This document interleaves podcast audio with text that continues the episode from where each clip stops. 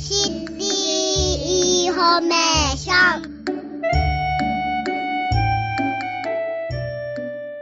皆さんこんにちは。さんだ学び子育て情報局の時間です。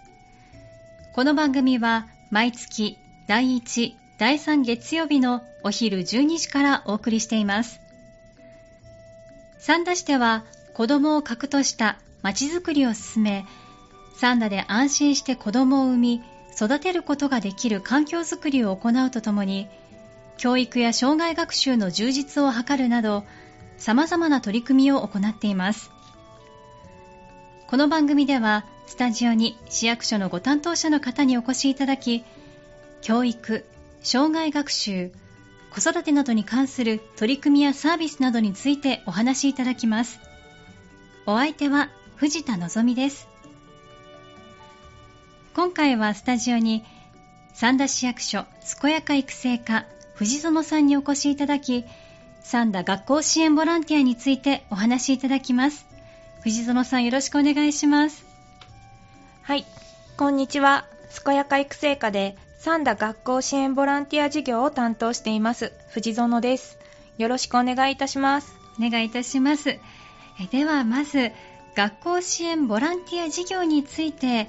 どんなものなのか内容を教えていただけますか？はい、子供が学校や家族以外の大人と関わる機会が減り、はい、地域内でのつながりが希薄化していると言われる中、え教育や子育ての現場に地域の力を取り入れ、地域ぐるみで子供を育てる環境づくりが推進されています。はい、未来を担う子供たちは地域の宝です。学校支援ボランティアとは地域全体で子どもたちの成長を支え生き生きとした地域づくりを実現するため地域住民の皆さんが学校の教育活動や環境整備を支援する取り組みです。ですね。地域全体で子どもたちの成長を支えようという事業なんですね。そうなんです。また学校の業務は多岐にわたっていることは皆さんご承知の通りだと思います、え少し手を貸していただけると子どもたちがより安全にスムーズに活動できるという場面がたくさんあります。そこで学校の要請に応じて、できる人ができる時にできることを支援するというのが学校支援ボランティア活動の基本的な考え方です。うんわかりました。具体的にはどのような活動を何名くらいの方がなさってるんですか？はいまずボランティアをやってみたいとお考えの方にえ自らボランティア登録を行っていただきます、うん楽器の演奏が得意な方なら音楽会に向けた楽器の演奏の支援が私はできます。早朝や午後の時間にゆとりのある方なら私は登下校見守り支援ができます。といったように、うん。ご自身の経験や専門性などを生かしてえ。できる活動を登録していただきます、うんそして学校や地域コーディネーターからの依頼に応じて都合が合えば活動していただくという流れになります。無理なく活動ができるということですね。そうですね。例えばある小学校ここでは A 小学校と仮定させていただきますが、はい。A 小学校で来月2年生の子どもたちが校外学習の授業がありその時に見守り引率をしてくれるボランティアさんを募集したいというふうにすると A 小学校で校外学習引率をしてもいいよと登録をしてくださっている方たちにはい。何月何日何時からの活動にご協力いただけますか？とお声をかけさせていただいて、え OK ならば活動をしていただくという流れになります、うん。また今年度は現在464名もの方がボランティア登録をしてくださっています。そうですか。たくさんの方が登録されているんですねお子さんたちと接するのが好きですとか趣味や特技があるといったきっかけがお子さんたちのための活動につながるんですね。学校を中心に教職員の方や子どもさんと一緒に活動することでまさに地域ぐるみでの子育てに参加しているということになりますね。そうなんです。学校も助かりますし地域の方の生き生きとした活動の場にもなる事業なんです、うんあの先ほど学校から要請される活動とおっしゃいましたけれどそれは例えばどんなものがありますか？はい学校や地域性によっても依頼内容は異なるのですが、はい。大きく教育活動支援と環境支援の2つに分けて支援をしていますえ。え例えば教育活動支援には家庭科のミシンなど実習時の支援や特別支援学級のサポート、うん。運動会や校外学習などの学校行事の支援。本の読み聞かせや戦争体験のお話などがありええ。学習そのものに関わるものでうす、ん。環境支援でははい。登下校の見守りから花壇の世話や草引き校舎の補修など学習そのものに関わるのではないけれど、学校の環境づくりに関わるものです、うんですから登録される方にはその方の経験や特技などを書いていただきできることで活躍していただくようになっています。そうですね。令和4年度ですね、はい。年間延べ4414日1万8195人ものたくさんの方にボランティア活動を行っていただきましたそうですか。本当にたくさんのボランティアさんが関わってくださってるんですね。そして学習から生活、環境づくりまで幅広い活動をなさってるんですね。サンダの子供たちに、そして学校に何かお手伝いできることがあればという思いを持って活動してくださるボランティアさんの姿、サンダっ子にとって非常にありがたい存在だと思いますし、サンダにとって大切な方たちですね。本当にその通りです。では、学校からの要請、登録者の方には直接個別にお願いをされるんでしょうか？はい、学校とボランティア登録をしてくださっている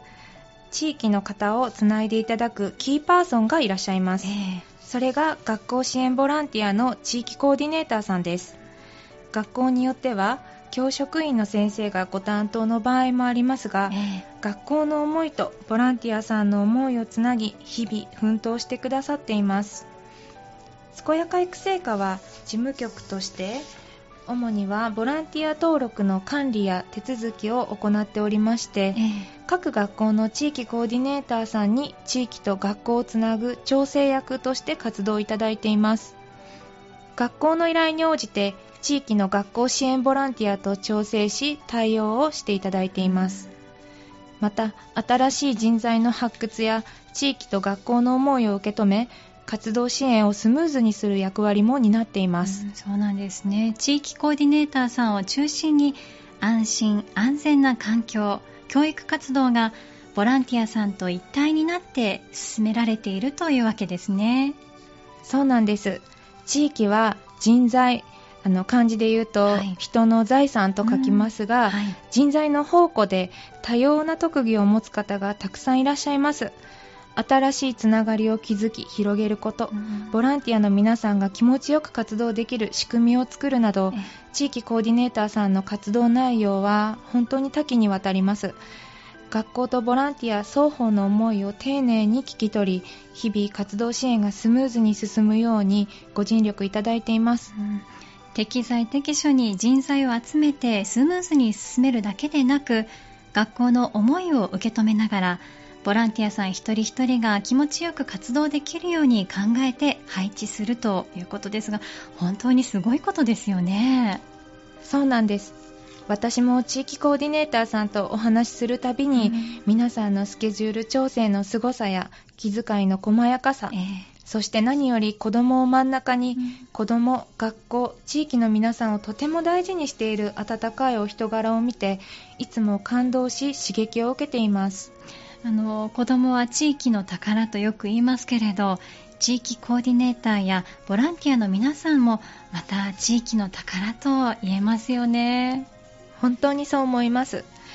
地域コーディネーターさんからは子供の笑顔のためまたボランティアさんの楽しかった自分も役に立てて嬉しかったといった喜びの声が活動を続ける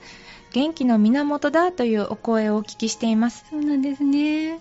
また登校の見守りを行っているあるボランティアさんからは、え自分が子どもたちを見守っているつもりが、その方の数日ボランティアに参加できなかった時があったんですけれども、はい、その際に子どもたちに大丈夫と体調を気遣っていただいて、えー、子どもから気遣いや優しさを感じ、自分も子どもたちに見守られていたんだということに気づいたとおっしゃられておられて、とてもいい関係性を築かれているなと思いました。そうですね。地域との関わり温かいコミュニケーションが生まれていますよね。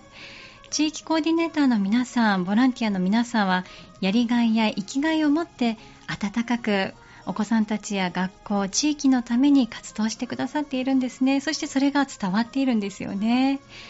地域の宝物であるお子さんたちを安心安全に地域で育てていくために学校支援ボランティア活動はますますなくてはならない存在になっていきそうですね。はい。学校の先生や保護者の皆様にとっては非常に心強い存在だと思います、え本当にそうですね。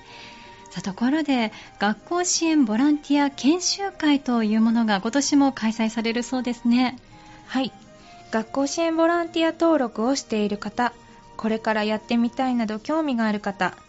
また先ほども申し上げた地域コーディネーターの皆さんや、はい。うん、各学校担当者の先生方ですね対象に、ボランティアの目的や意義を再認識し活動者のモチベーションアップ活動者同士の交流を目的として研修会を開催いたします、はい、このチラシが今手元にあるんですけれども拝見しましたら今月2月27日火曜日午後3時から4時45分までキッピーモール6階にありますまちづくり共同センター多目的ホールで開催されるということです。学校支援ボランティアってどんな活動なのか。地域と学校の連携は必要なのか。そして学校支援ボランティアについてもっと知りたいとボランティア活動に興味のある方はどなたでも参加いただけるようです。もうあのご紹介の通りです。ありがとうございます。当日は3つの校区からの活動発表や参加者同士の交流を目的にグループに分かれた意見交換会も予定していますので、モチベーションアップにつながること間違いなしです。ぜひご参加いただきたいなと思っています。はい。でこの募集ですけれども三田市のホームページやこのチラシそして三田市の広報誌にて行われていますので皆さんどうぞチェックしていただいてたくさんご応募ください。ありがとうございます。また現在ちょうど令和6年度の学校支援ボランティアの登録者の募集を始めているところです、はい、登録は毎年4月始まりの1年更新となっていますもちろん1年を通していつでも登録ができますが、うん、3月13日までにご登録をいただきますと、4月1日から来年3月31日までのボランティア登録と同時に市がボランティア保険の加入手続きを完了させます。ですから年度当初から活動を始めたい方は早めの登録をお願いいたします。はい、わかりました。安心して活動していただける環境があってこそのボランティア活動ですよね。はい。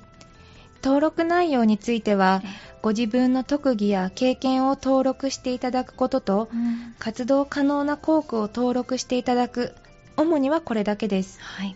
登録いただいた方には、健やか育成課からボランティアの際につけていただく名札と、ボランティアに関するガイドブックを送付いたします。